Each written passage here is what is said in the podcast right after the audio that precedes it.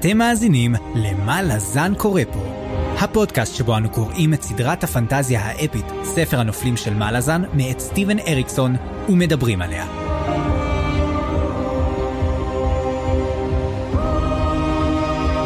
אני צפריר. ואני חיים. והיום פרק מספר עשרים ושש, שבו נעסוק בפרולוג ועד הפרק השני, ונתחיל את הפנים שבסלע, החלק הראשון מתוך הספר בטא של שלשלאות, הספר הרביעי בסדרה. נפלא. ואיזה כיף זה להתחיל ספר חדש. עונה חדשה, ה... כן. עונה חדשה של הפודקאסט. תודה לכל המאזינים שישארו איתנו, וגם את בין הסתם יכול להיות uh, שיש מאזינים שמצטרפים כעת, בכל, בכל זאת uh, זאת הזדמנות טובה להצטרף, גם למי שלא הקשיב עד עכשיו, כי מתחילים ספר חדש, ויכול להיות שזה מת, מתאים לכמה אנשים, שמעתי מכמה בקבוצת הקריאה בפייסבוק, שהולכים להצטרף עכשיו, שזה נחמד מאוד, אז uh, ברוכים הבאים למאזינים החדשים, וכמובן תודה רבה לכל מי שמאזין והאזין מההתחלה, אז נתחיל, אני חושב שנצלול ישר לתוך הספר הזה, נכון ספיר? בטח, אגב, הקריאה שלנו הייתה מספר העמודים הכי ארוך בינתיים, היה לנו קריאה של קרוב ל-מאתיים עמודים בערך הפעם, הפרק השני הוא פרק מאוד מאוד ארוך, לא כמו הפרק האחרון של הספר השלישי, אבל עדיין אחת הקריאות הארוכות שהיו, מעכשיו דרך אגב הקריאות שלנו היו הרבה יותר רגועות, משהו פרקים של ארבעים, חמישים עמודים, כאילו, אני מדבר כמובן ספר אלקטרוני, לא ספרים רגילים כמובן. כן. האמת שאני לא שמתי לב, זה היה כאילו מצד אחד קריאה מאוד מאוד מהירה, וכן מצד אחד גם היא הייתה קצת ארוכה מצד של עמודים, אבל לדעתי זה היה ממש מעניין, אבל נדבר על זה, נדבר על זה. כן. אז צפריר, אז אולי תסביר לנו קצת, ותעשה לנו סדר כהכנה לספר החדש, מה קרה? אז מכיוון שהתחלנו עונה חדשה, אז אני לא עושה כבר תקציר רגיל, לא בפרקים הקודמים, אלא בעונה הקודמת של מה לזן קורא פה. סיימנו את הספר השלישי, ואיזה ספר זה היה? איך אפשר לסכם אותו בכמה דקות? ובכן, נשימה עמוקה, אנחנו מתחילים. הצבא של דוז'ק פורש מהאימפריה המלזנית ומשתף פעולה עם אויביו לשעבר, קלדן ברוד ואנומן דרק, על מנת לטפל באיום גדול יותר שהוא נביא הפניון. אבל מדובר בתרמית אחת גדולה, מכיוון שדוז'ק לא באמת פרש מהצבא, אלא רק רוצה לחסל את נביא הפניון עבור לסין. האמנם זאת המטרה שלו, אז זהו שלא. לסין יודעת על איום הרבה יותר קדום ונוראי, והוא האל הנכה, יצור ממימד אחר שהובא אל העולם המלזני כדי להשמיד את קלור, זה לא כל כך עבד, וכדי למנוע ממנו מלעשות שטויות ובלגנים, הוא נכבל אל גופה של ברן, האלה הישנה של העולם. לסין מבינה שכדי להתמודד עם האיום הזה, היא צריכה את העזרה של ברוד ושל הנומן דרג, ונראה שהיא משיגה אותה. אבל האל הנכה הוא לא פרייר, והוא מחליט להצטרף למשחק ולהקים את בית השלשלאות. בית חדש בחפיסת הדרקונים, שהולך להתחרות בבתים האחרים. אלים קמים ואלים נופלים, ובמקום פנר אל המלחמה הזקן, אנחנו מקבלים עכשיו שלושה במחיר אחד, טוג ופנדרי הזאבים, וטרייק הנמר של הקיץ. זה הכל? מה פתאום? הטלנימאס רוצים לצאת לחופשה, אבל המזמנת האנושית שלהם, סילבר פוקס, לא מי יודע מה רוצה לעשות את זה. אבל בסופו של דבר, איתקוביאן, מגן הסדן של האל פנר, משחרר אותם לגורל לא ידוע. ואיך הכל נגמר? שני קרבות ענקיים בערים קפוסטן וקורל, מסתיימות בהפיכתו של נביא הפניון לדוד ג'גהותי נחמד, המטרונית נמחצת למוות על ידי נצר הירח, שחוטף מכה קשה מדי בשאסי, מוכרז כטוטלוס, ונזרק לים כדי לאסוף את כספי הביטוח. וויסקי ג'ק האהוב שלנו מחזיר את נשמתו להוד, כאשר קלור מראה לו מדוע ילדים וילדות חייבים לטפל בפציעות לפני שהן מחמירות.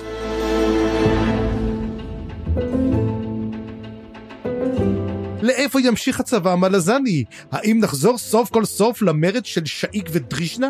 האם התמלן אמס עוד יחזרו?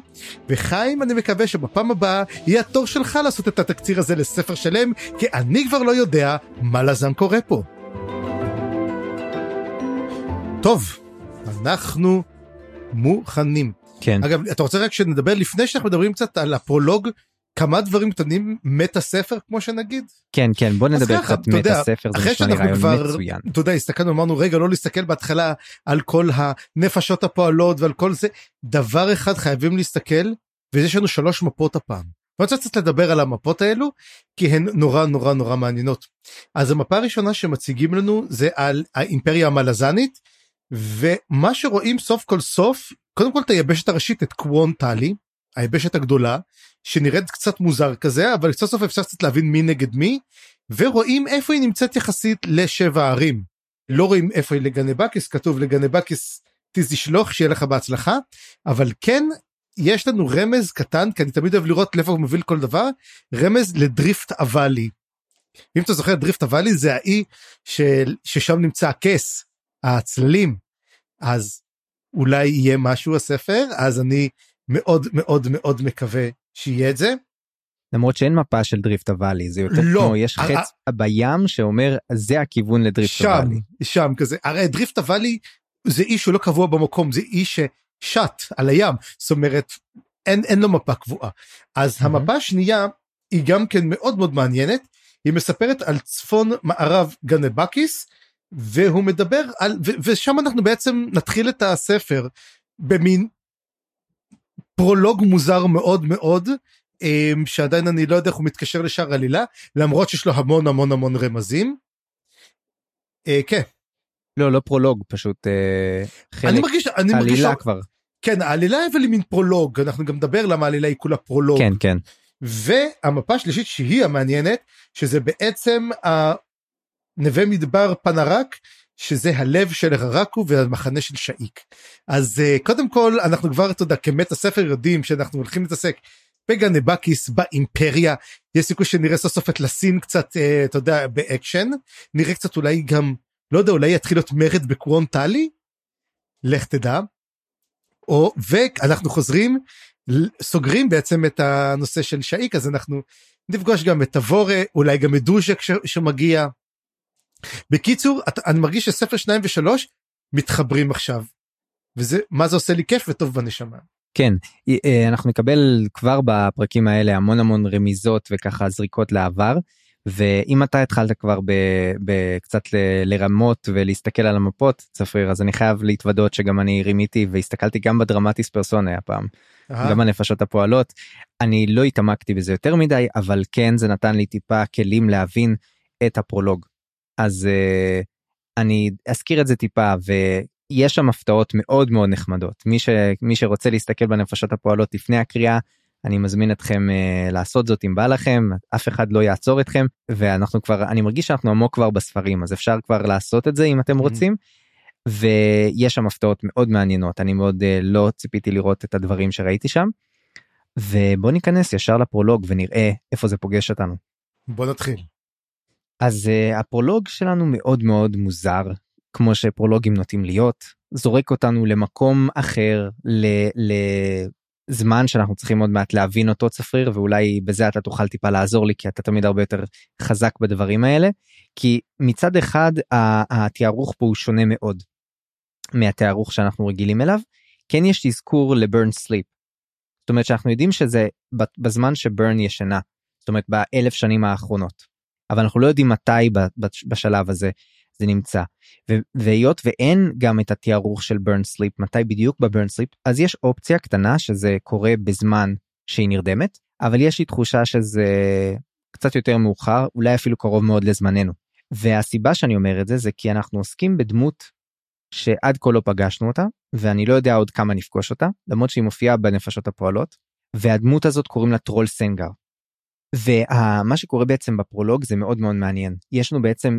סוג של טקס שבו מישהו נענש, וזה סוג העונש הכי הכי גרוע שקורה שם, שיכול לקרות בחברה הזאת, ומובן שמדובר בחברה שלא פגשנו עד כה. זאת אומרת, יש שם איזה שהם יצורים שמדברים, ואני לא חושב שיש לזה רמז חזק מאוד בתוך העלילה, אנחנו יכולים לנסות להבין שמדובר ב- ביצורים שהם לא בני אדם, והטקס שהם עושים הוא מאוד מוזר, הם אה, לוקחים פיגיון וכותבים לו משהו על המצח, איזשהו סמל, והם אה, מדברים, זה ממש הזכיר לי כזה כמו קאט, כמו אה, טקס אה, חרם או, או נידוי של איזושהי קאט סודית אה, מאוד מאוד אפלולית, ובגדול מדובר שם על פגידה, כאשר מאשימים את ההוא שהם סוג של מוציאים להורג, בעצם קושרים אותו בשלשלאות על סלע באמצע הים, וה, והוא אמור לטבוע שם, וכנראה שהם עושים את זה להרבה, כי יש כבר הרבה גופות שם קשורות לסלע הזה, ויש שם בגידה דו-כיוונית, כי הוא מאשים בעצם את המנהיג, בכך שהוא בגד בעם שלו, והסיבה זה שהוא בגד בו, זה שיש לו איזשהו אדון אחר, ואני איך ששמעתי את זה צפריר, ישר חשבתי על האל הנכה. ברור, ו... על מה אנחנו הולכים שחשוב עם אדון אחר? עליו. כן, יש בעצם אה, סימנים לאל הנכה כבר בתחילת הספר, אין לזה הזכורו לאלש, אל, אל, אל, אלו שלשלאות או משהו כזה, חוץ מה כמובן שלשלאות שהם קושרים אותם לסלע, אבל אני חושב שזה ממש בעצם מכין אותנו לספר שיעסוק בצורה ישירה או לא ישירה, באל הנכה ובמעשים שלו, מעבר לאימפריה המלזנית, מעבר לעלילה הרגילה שעד כה עסקנו בו. ואני עכשיו אוסיף גם את הנקודה הזאת, שמה שראיתי בנפשות הפועלות, זה שמדובר בעצם בטיס תעדור.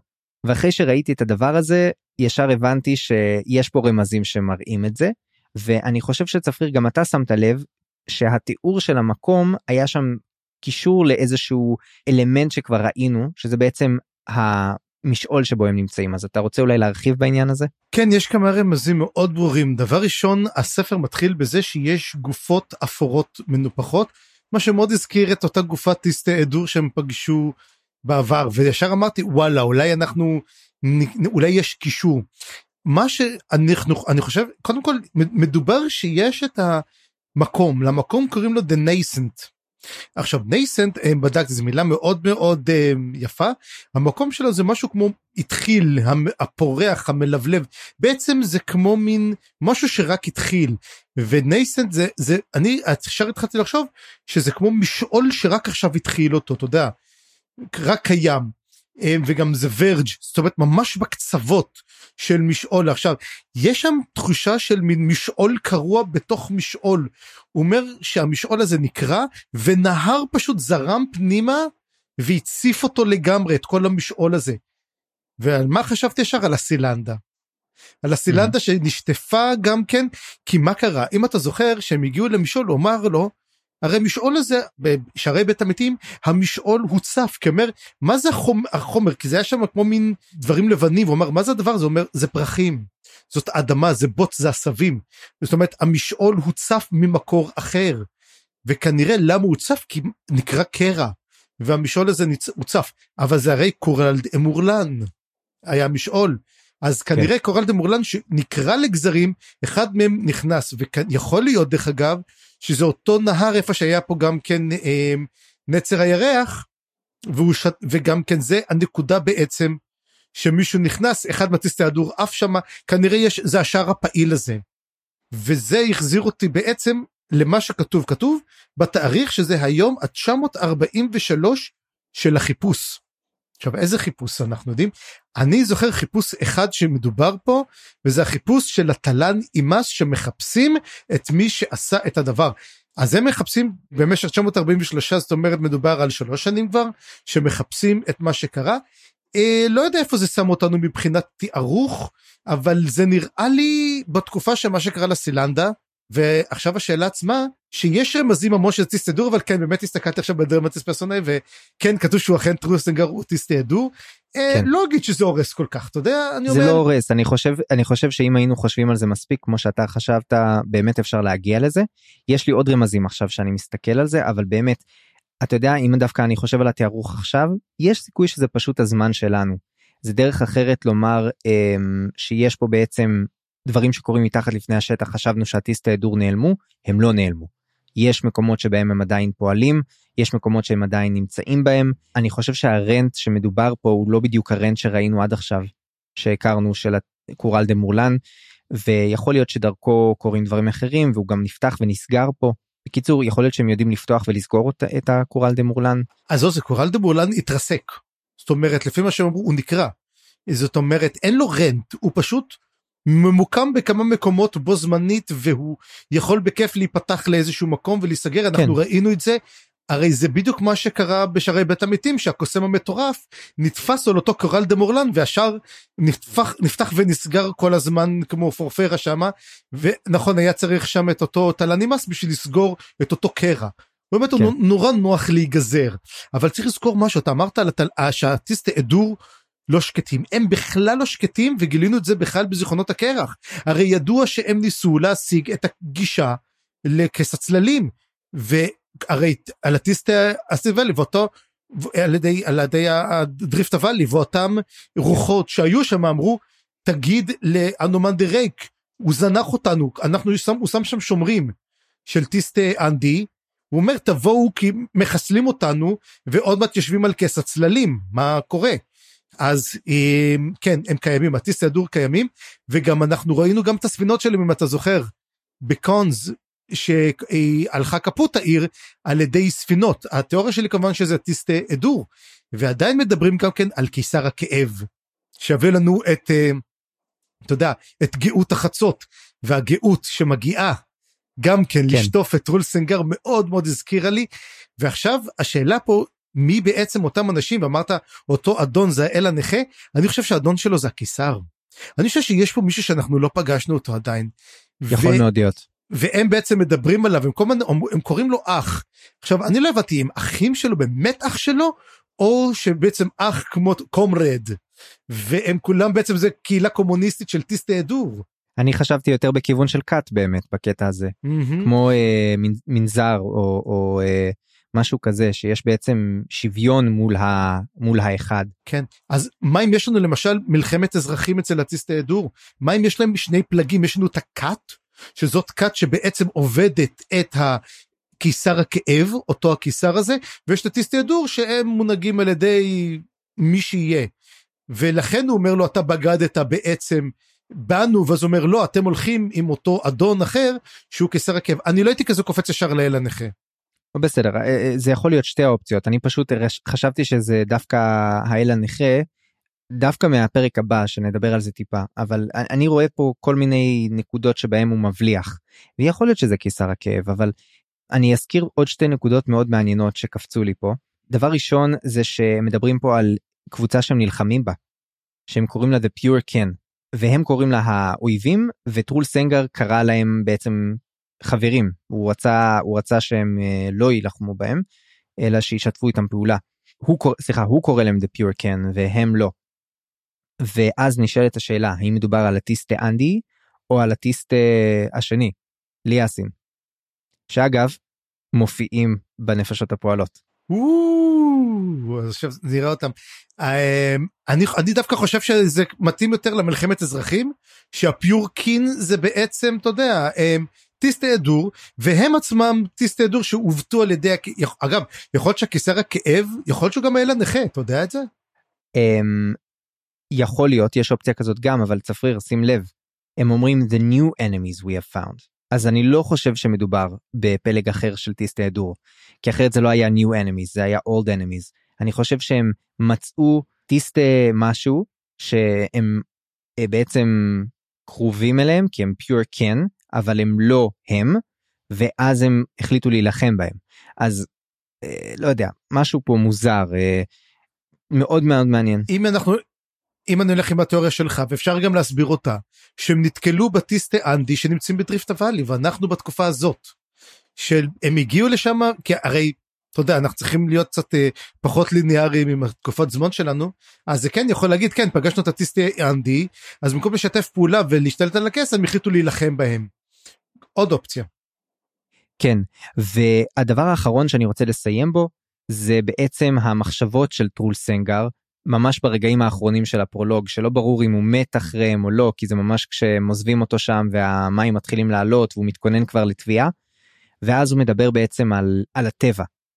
והוא אומר שמבחינתם, מבחינת הטיסטי הדור, יש רק מלחמה אחת. וזאת מלחמת הטבע בקאוס. הוא לא קורא לזה קאוס פה, הוא קורא לזה imbalance.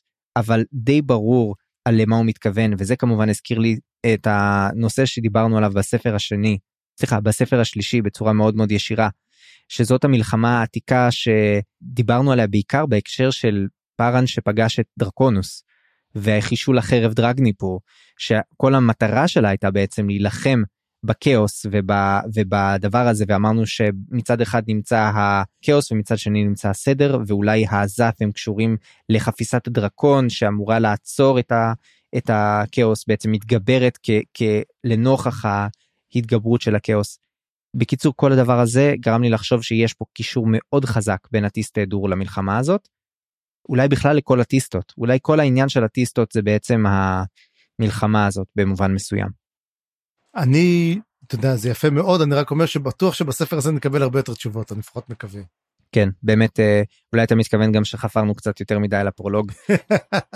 לא, האמת לא, אני חושב שדיברנו עליו יפה, מספיק, רק דבר אחד, הם עושים לו, יש דבר אחד שאני כן חייב להזכיר אותו, הם עושים לו תהליך שקוראים לו דישורנינג, שזה בעצם כמו הנידוי או אחר, הם שורן זה גם גילוח השיער, הם עושים לו, הם חותכים לו את הצמה, יש לו צמה ארוכה, ואז הם שמים לו איזה עיסה כזאת בראש, שכל השיער שלו נושר, כאילו לגז, לטיסטי אדורף זה, המילה שורנינג תחזור עליה, ואנחנו נראה את זה, ודרך אגב, וזה במיוחד מביא אותי, לאחת השאלות הכי גדולות של הסיפור, שאנחנו עדיין לא קיבלנו עליהן תשובה, ובינתיים יהיה מעניין לראות לאיפה זה יתפתח. אני אשמח לשמוע מה זאת השאלה הזאת. וזהו, אני חושב שדיברנו מספיק על הפרולוג, בוא נעבור לבשר האמיתי של הפרקים האלה.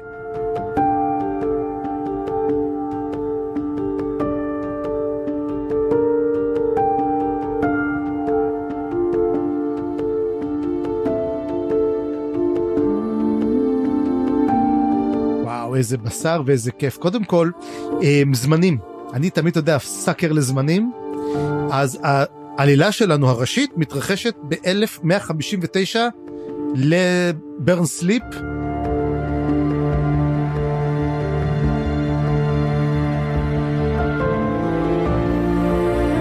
מה שאומר שזה שם אותנו כארבע שנים אחורנית בנקודה האחרונה. אנחנו הגענו נשב ל-אלף מאה שישים וארבע בסוף או ל-אלף מאה שישים ושלוש? מאה שישים ושש נראה לי שישים וארבע, אבל יכול להיות, אפשר לבדוק את זה. כן, ממש, אני חושב שהשנה ממש התחלפה שזה נגמר, זאת אומרת אנחנו חוזרים כחמש שנים אחורה, ארבע שנים אחורה, מה שמראה שבעצם כל העלילה פה היא פרולוג, בגלל זה קראת לזה פרולוג, אנחנו למעשה מקבלים איזו נקודת מבט אחרת לגמרי בעולם. אנחנו מגיעים לגנבקיס, אותה יבשת, אבל באזור שלא ראינו אותה, שזה באותו צפון מערב, במקום שקוראים לו מישור לאדרון. ומשם אנחנו מגיעים לגזע שקוראים להם הטבלורים. וזאת השאלה הכי גדולה שלי בעצם. מי הם הטבלורים? ואנחנו נדבר על זה הרבה.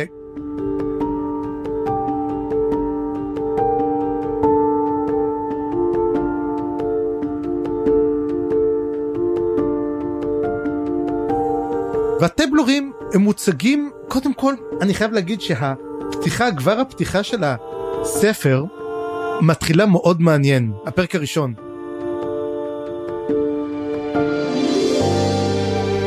קודם כל יש לך צנע, סוגרים את הצנע ורק אז יש לך את התאריך. זאת אומרת, אפילו יש לך פרולוג, מיני פרולוג קטן כזה. והמיני פרולוג הזה מדבר על טירוף. הוא מדבר על כל הדברים בעצם שנדבר עליהם, על הטירוף ועל הנושא שאתה תדבר, שזה הפנים בסלע. וזה מאוד מאוד חשוב. אבל אז אנחנו מגלים שבעצם זה, יש להם ספירה לטבלורים, שזה שנת אורוגל הטבו, הטובה. אורוגל זאת האלה היחידה מבין השבעה, שדמבר עליהם, והיא גם מקור השם של אוריד, שבט האוריד של הטבלורים, שזה השבט שבו אנחנו נתעסק, ויש לנו בעצם שלוש דמויות ראשונות של הטבלורים, ואלו הגיבורים שלנו במהלך שני הפרקים האלו. ספוילר, שניים מהם לא שורדים כבר את השני פרקים האלו, ולכן יש לנו את הדמות הראשית, שזו דמות, אה, איך אני אגיד לך את זה, היא קצת אה, שנויה במחלוקת, וזה כמובן קרסה אורלונג, דמות אה, של הבריון השכונתי, צ'ד, שקיבל ספר משלו, זה כמו לקרוא את ספיידרמן, mm-hmm. שפלש תומפסון הוא הגיבור, הוא בעצם מגיע כל הזמן, והוא איש של מוות ורצח, איך בעצם מתחיל הסיפור. אלו היו סיפורים נפלאים, חוות עולות בלהבות, ילדים נגררים מאחורי סוסים למשך ליגות שלמות. אך איזה ימים יפים היו. ככה חושב קרסה אורלונג, שהוא חושב על אותה פשיטה אגדית כבר שמדברים על האגם הכסוף, אותה אגדה שסבא שלו פעל כשהעביר לו, ישיב אותו על ברכיו וסיפר לו איך הוא פשט על אותם ערים והשיג את, ה, את, את אותם כפרים של ילדים הם קוראים להם, רמז ראשון למי הטבלורים דרך אגב, שהוא קורא להם ילדים. יש לו שני חברים לקרסה אורלונג הנחמד הזה, זה ביירוס גילד ודלום תורד. ביירוס גילד הוא בעצם החבר כביכול החבר הטוב שלו, ודלום תורד הוא מן הטיפוס החכם יותר, אבל שניהם הם, אפור, מחליש, לא? יכול להיות, אני לא זוכר, ביירוס הוא החכם נכון? כן. דלום תורד הוא מן המין היסמן של קרסה, יותר כזה יסמן, והם בעצם שלישייה שמחליטים לצאת ולערוך את אותה פשיטה כמחווה, אותה פשיטה אגדית לאגם הכסוף.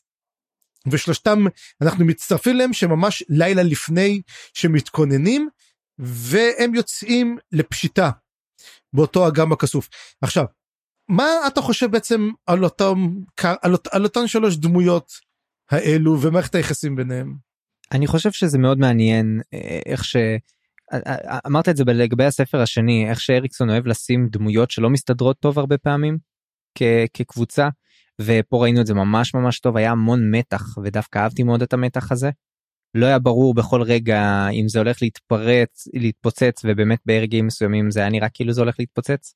יש שם המון מתחים בקבוצה הזאת, יש את הדליס הזאת ש... ש...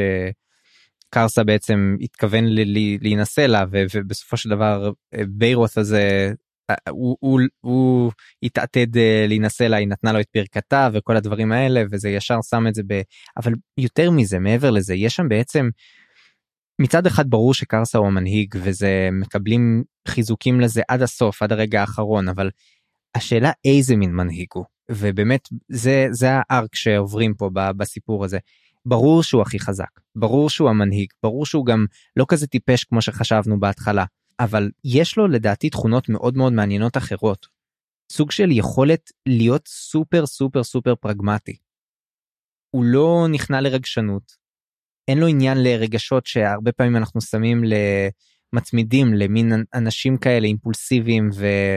ו... אתה יודע, ש... שיש להם הרבה מה לפצות, אין לו את הדברים האלה. זאת אומרת, גם בסוף כשהוא, כשהוא נכלה ו, ונהיה, אה, כאילו פשוט נופל לעבדות, הוא לא, זה לא שובר אותו, כי אין לו מה לשבור, הוא ברור, ברור לו שזה רק שלב בדרך שלו ל, ל, להגיע, להגיע למטרות שלו.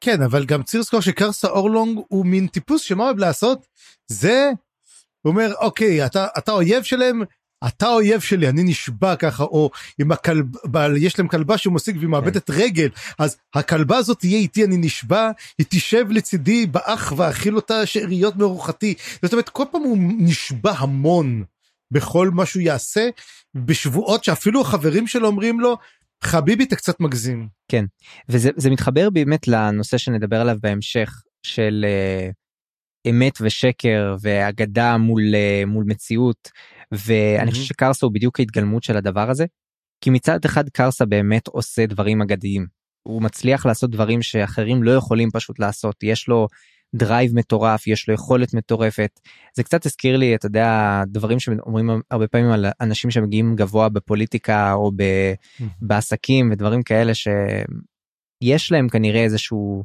מימד של סוציופתיות, כאילו יכולת לא לחשוב על אחרים, לחשוב בדיוק מה הם רוצים, מה הם צריכים, כל דבר זה אמצעי בשביל להשיג את מה שהם צריכים, וזה בדיוק קרסה. ומצד שני, אתה שאלת מה אני חשבתי על כל הקאסט הזה של הדמויות, ממש היה לי קשה להתחיל ככה את הספר, כי אתה יודע, קצת צריך משהו להזדהות עם הדמויות האלה, והיה נורא קשה. היחיד שקצת יכולתי להזדהות איתו, אולי טיפה, זה ביירוס, כי יש בו את הצד החכם הזה, את הצד השקול, את הצד שמשחק את המשחק, אבל, אבל יש לו את היכולת להבין מה קורה שם, ולא, גם הוא עושה דברים ממש מזעזעים, וחוץ מזה, כל הסיפ... כל ה... כל ה... כאילו, משימה של קרסה, כל הרעיון הזה ללכת לסילברלק, כל כך מטומטם. כל הסיפור הזה ממש, כאילו, בשביל מה? בשביל מה הם צריכים את זה? וזה מתחבר כמובן לעניין של השיגעון שאתה, שאתה הזכרת. ואני רוצה שנדבר קצת על השבטים מהבחינה של לא רק מי הם, אלא, אלא מה המאפיינים שלהם, כי, כי יש פה כמה דברים מאוד מעניינים ש, שיש גם בהיסטוריה שלהם וגם שקורים עכשיו. אז אתה רוצה להתחיל להגיד על זה משהו? אני לא זוכר שדיברנו כל כך על השבטים, זאת אומרת, אנחנו נתקלים בשני שבטים, זאת אומרת, חוץ מהאוריד, שזה השבט של הטבלורים, של קרסה אורלונג וביירות וכל אלו, ויש את השבט אחר שזה הראת'יד, שזה שבט שכן להם, שמכירים אותו די טוב, ובזמן שהם יוצאים, הם, בוא נגיד שהם לא מסתדרים השבטים, שבטים ממש לא מסתדרים אחד עם השני, מדובר בשבטים כמו של, בוא נגיד, לא רחוק משבטי שבע הערים, בוא נגיד, כזה דבר שבכיף הם יצאו אה, לרוג אחד את השני, ועוד יותר גרוע, מדובר פה למעשה שהשבטים חיים במחזור חיים אכזרי מאוד של אונס, והאונס, אני חייב, גם רשמתי פה, הוא דרך חיים אצלהם, וזה מופיע בהמשך גם, ואנחנו גם נבין למה עוד, תבין שכבר אנחנו צריכים עוד בשני פרקים כבר להבין את הכל, ברגע שהם באים והם מתחילים את המתקפה שלהם ויוצאים שלושתם, הם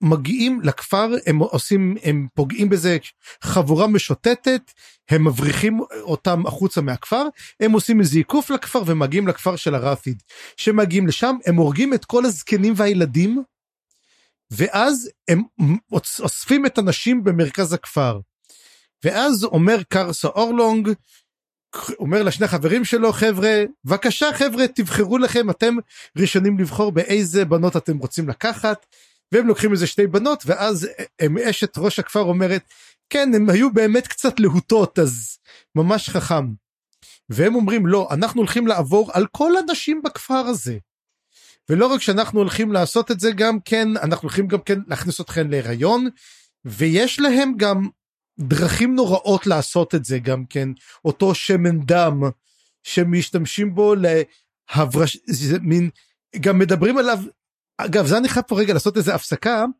כדי להסביר שבעצם הם מדברים במונחים מאוד מיסטיים על הדברים שלהם, ושאנחנו נראה את זה פתאום מהצד השני, את המלזנים מדברים עליהם, אומרים, אה ah, כן, הם עושים ככה וככה, ומס... והופכים את זה לנורא מכני, אהבתי נורא את התפיסה הזאת, אז נשאר רגע באותה תפיסה מיסטית, אה, שיש להם את שמן אדם, שהם מושכים בו את החרבות שלהם, ומשתמשים בו גם כן כמין אמצעי אירוטי, פחות או יותר בשבילהם, לביצוע אונס, והוא משפיע לא טוב על נשים.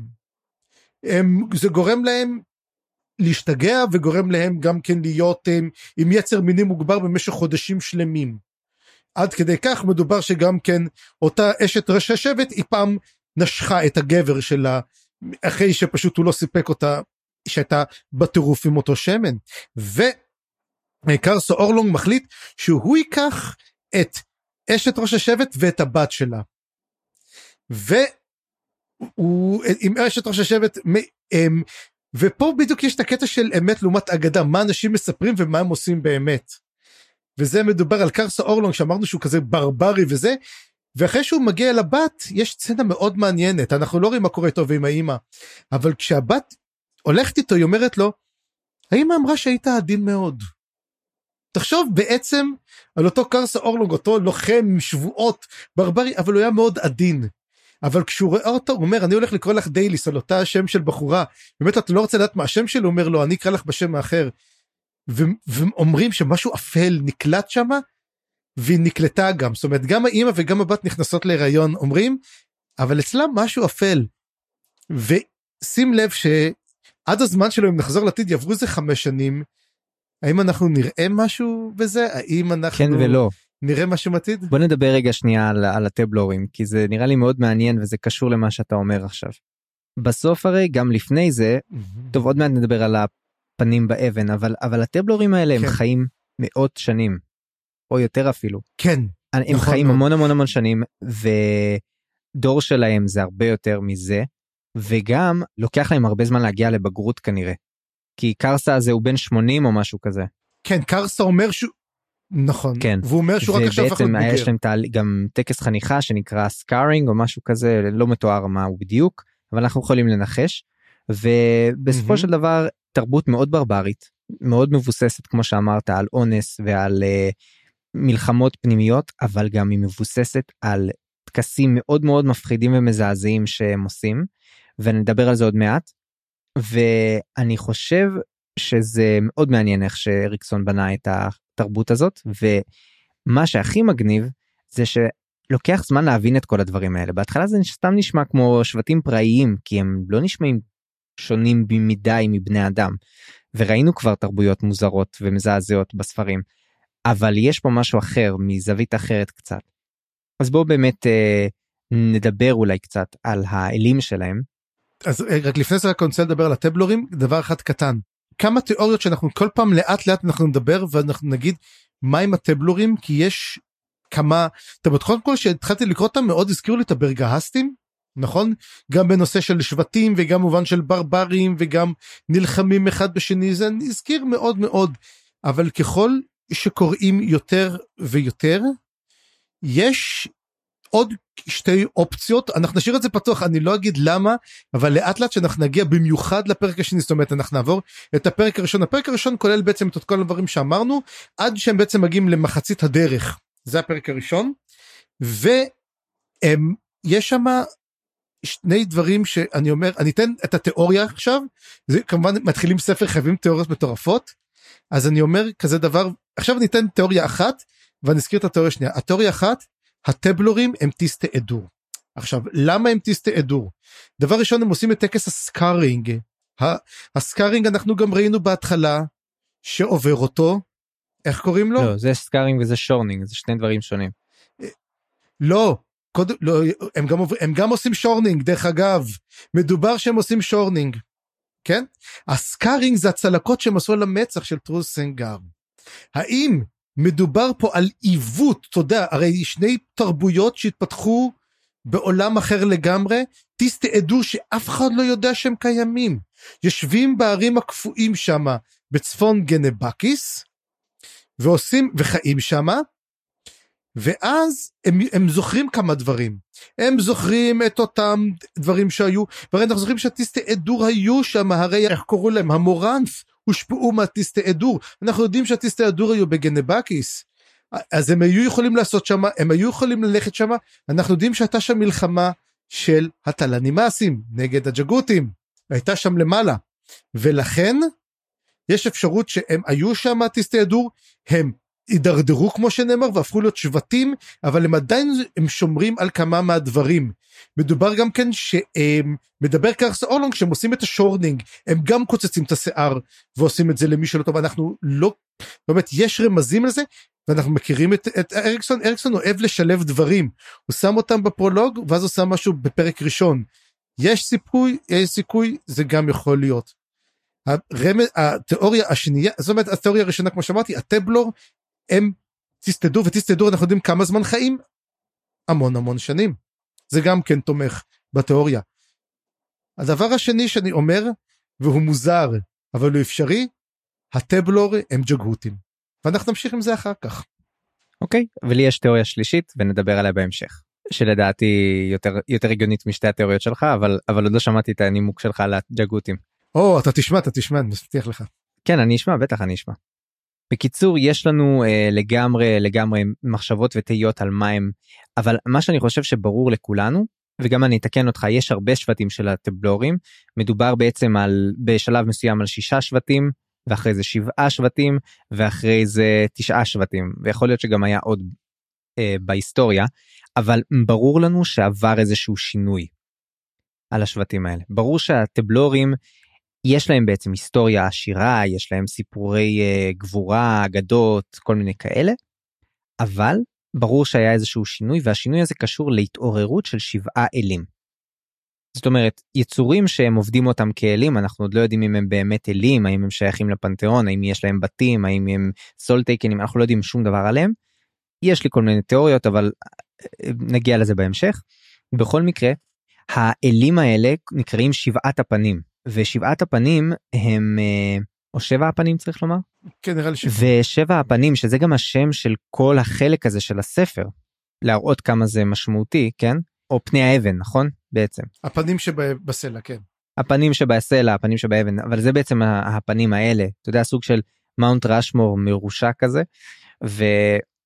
ויש לנו בעצם אלים שהם עובדים אותם, והאלים האלה מרגע שהם התעוררו, התחילו לקרות שינויים, או בעקבות שהם התעוררו, או במקביל לזה שהם התעוררו, אנחנו עוד לא יודעים, קוראים שינויים בטבלורים, ויש להם uh, כל מיני שמות, אבל אני אתעכב על uh, רק שניים כרגע.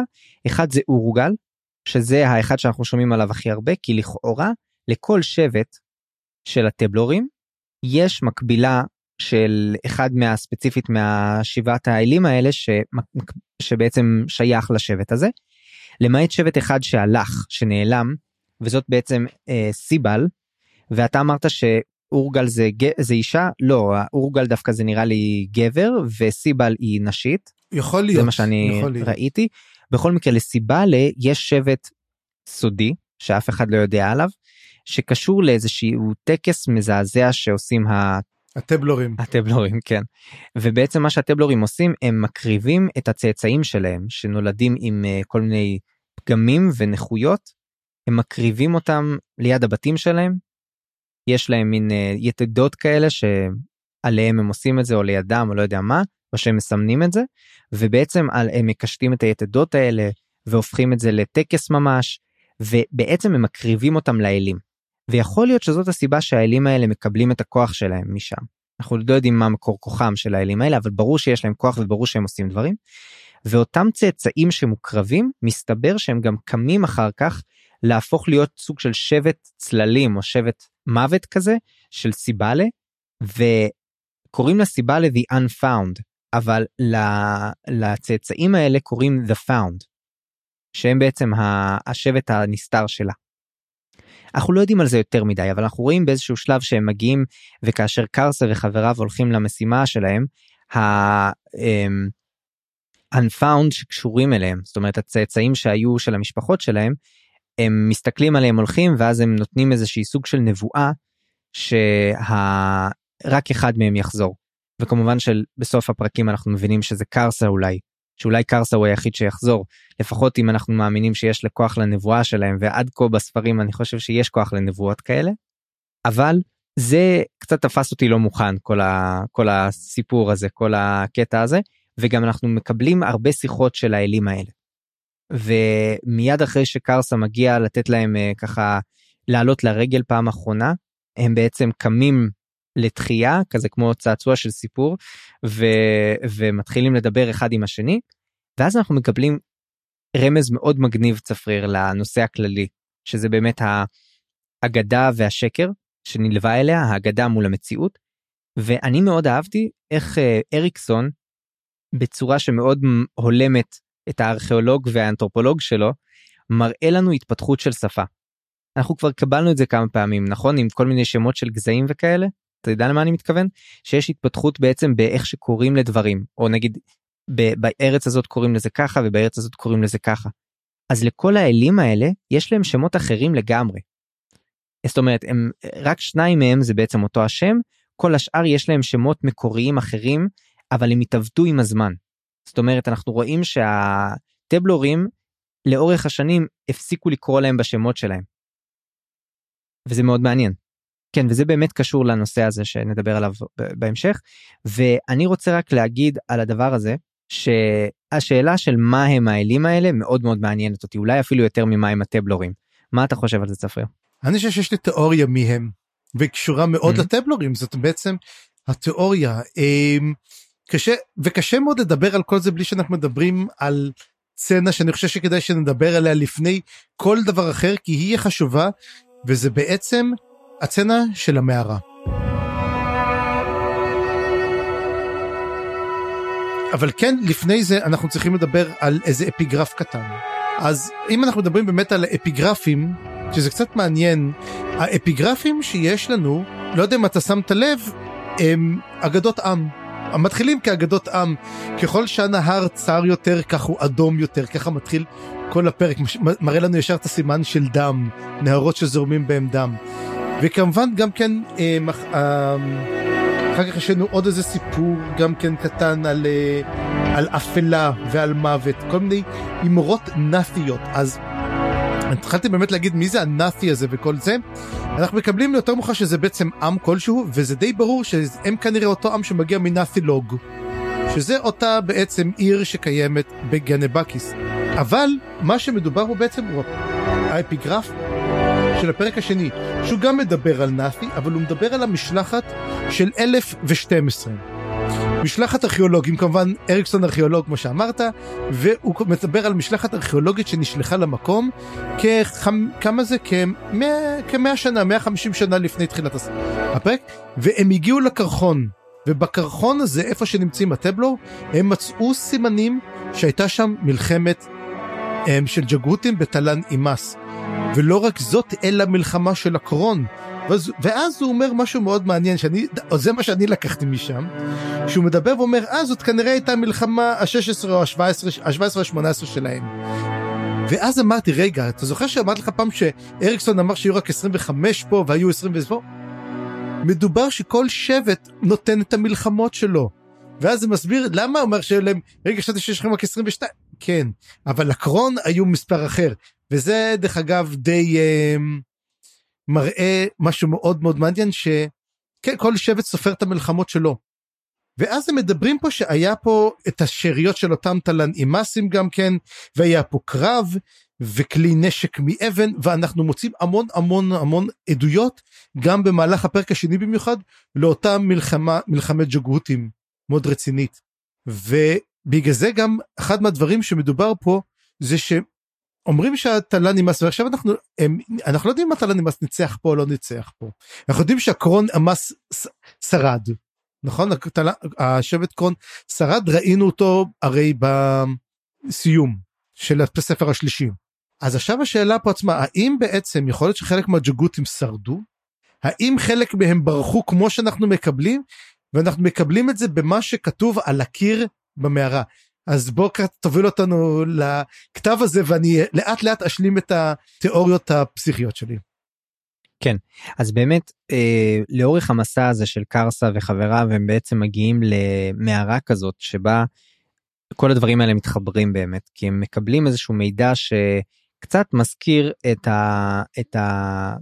הבנה שהמורנט הם קשורים לברגהסטים, אתה יודע, העניין הזה של לקבל... שבעצם הגזע ששכח את עברו, בעצם עם ששכח את העברו ופתאום מגלה אותו, אתה יודע, זה מזכיר גם ברוברט ג'ורדן את כל הקטע של הפחחים, של הפחחים, לא, האמת זה יותר מזכיר את העיל, שהעיל צריכים לעבור כן, את, את העמודים, וכל עמוד, כן, בשביל לגלות את זה, לגלות נכון. את, אגב, אחת הצונות הכי גדולות אולי בסדרה כולה, לפי דעתי. כן, כן. וזה זה מדהים, ואני אוהב את הטרופ הזה, כאילו, אני קורא לזה טרופ, זה לא, זה לא כזה נפוץ, אבל אני רואה את זה אצל שני הסופרים האלה, וזה מאוד, מאוד יפה, איך שהם משתמשים בזה. בכל מקרה, מאוד מאוד יפה לראות את זה, אז פה אנחנו מקבלים את זה בדיוק בצורה מאוד מאוד ישירה, שהם מגיעים למערה הזאת, ושם הם רואים גליפים כאלה, והם רואים, רגע, זה מאוד מזכיר את השפה שלנו, והם מתחילים לקרוא את זה. ואתה דיברת על האפיגרפים ועל זה שהם בעצם קשורים לנאפי, כן? בהמשך, בסוף הפרק השני אנחנו מגלים שגם נאפי קשורים לזה, כי נאפי הם היו בעצם טריידרס, והם דיברו בשפה מאוד מאוד דומה על השפה של הטבלור, וזה קשור כמובן, ונסביר למה זה קשור. אבל הם מצליחים לקרוא את מה שכתוב שם, קרסה מצליח, והדברים שהוא קורא שם מאוד מטרידים אותו. כי מה שהוא מבין זה שהטבלור הם בעצם הסתאבות של משהו, שהם היו אה, הרבה יותר חכמים, הרבה יותר מפותחים, הם רואים את זה גם מהסלסולים ומהצורה של הכתב שהוא הרבה יותר מתוחכם, ויש מילים שהוא לא מצליח להבין, ורק ביירוס מצליח להבין כמה מהמילים אחר כך ודלום, שקרסה לא הבין, אבל הם מבינים שהם קשורים למלחמה של האימאסים והג'גותים, אז הוא בעצם קורא את הטקסט הזה, והוא אומר שמי שכתב את הטקסט, אומר שה... דרך שבה הוא הציל את ה את השבטים האלה, את השבטי הטבלור, זה בכך שהוא גרם להם לאבד בעצם את הזהות שלהם, שהם כבר שכחו מי הם. אז הוא שלח אותם, הוא פיצל אותם, והפיצול הזה גרם להם לחיות במקומות שונים, ואז אה, חוקי הבידוד גרמו להם אה, איכשהו להינצל מהגורל שלהם, שאולי היה הורג אותם אחרת.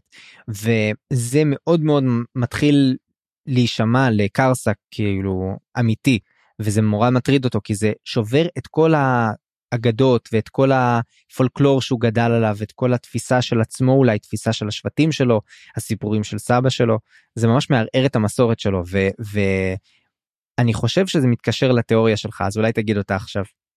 אה, רגע, עוד דבר קטן, זה גם מזכיר כמובן בשם את איקריום.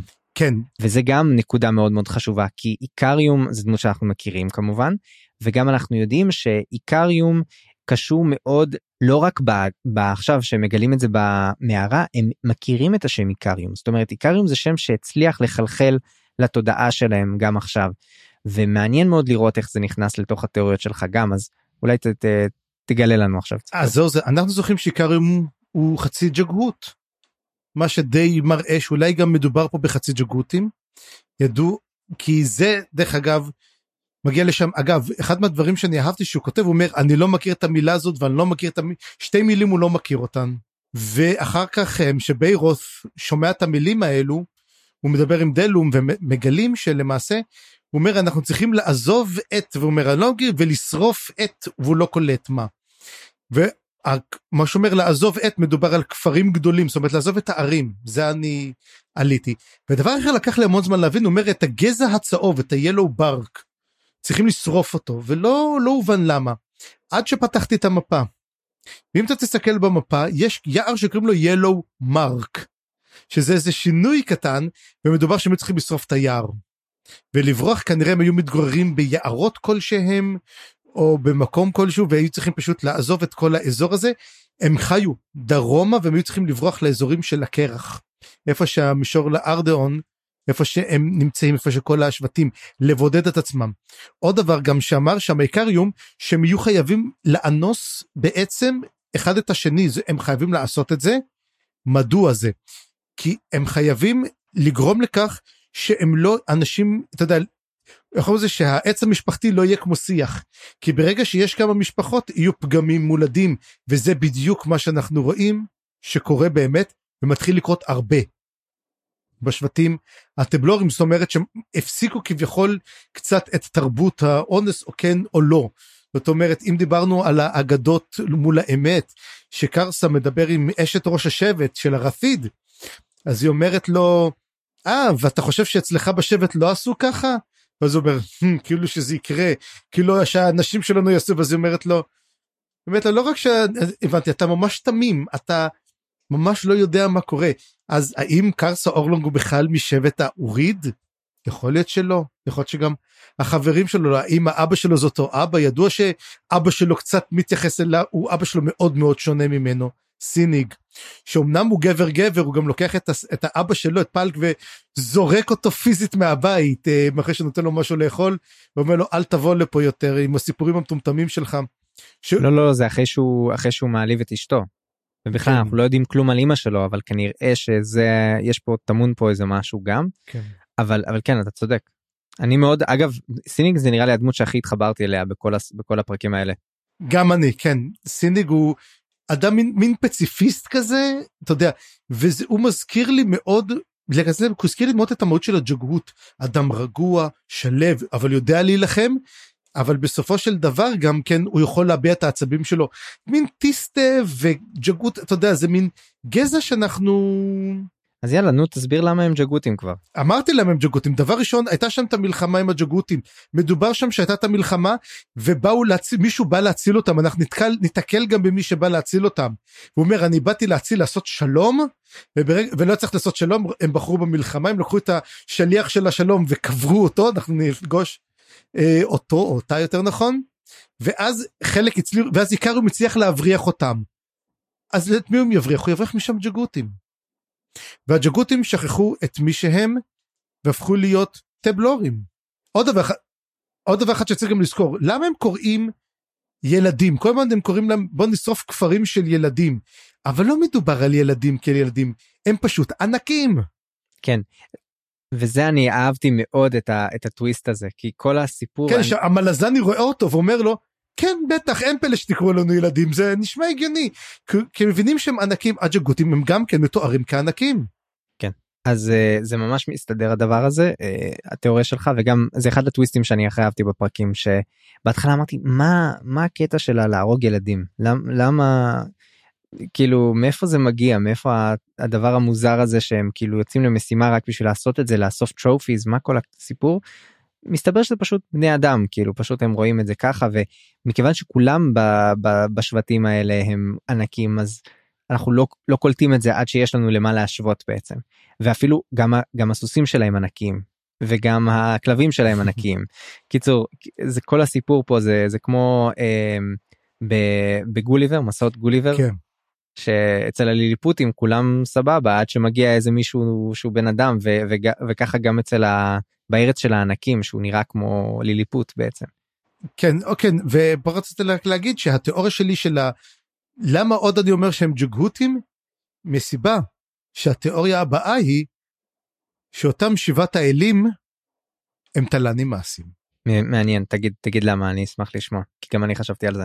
קודם כל הם קמים, הם קמים מתוך האדמה, הם קמים כמו תלה נימס מתוך האדמה, כמו אהבה כזה. דבר אחר, מוזכר כל הזמן, שתלה נימס שהושחת או נשבר, פשוט הושאר איכן שהוא.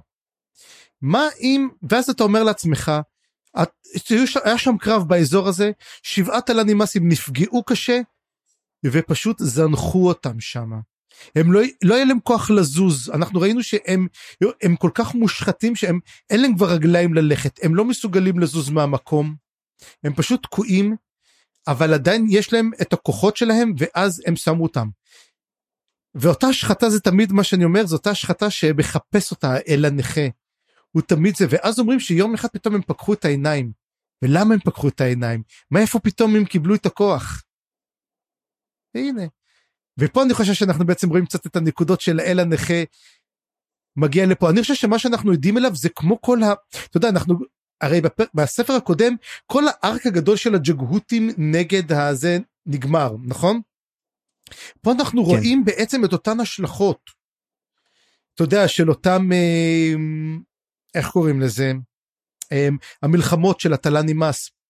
ומה שזה, אם בעצם אותם טבלורים, הם, אותם ג'גהותים, זה קצת מפחיד אותי מהסיבה שאמרו בסוף הספר שהפניון הוא הג'גהות האחרון על גנבקיס, ואז אני אומר מה יקרה לכל השבטים של הטבלור? האם יהיה לנו פה טבח אדיר שירוג את כל השבטים של הטבלור? האם אותם תלן אימס שמתחזים לאלים? ואז בעצם אמרתי לעצמי, הנה הקטע, מה היו עושים הג'גהותים? הם התחזו לאלים עבור התלן אימס.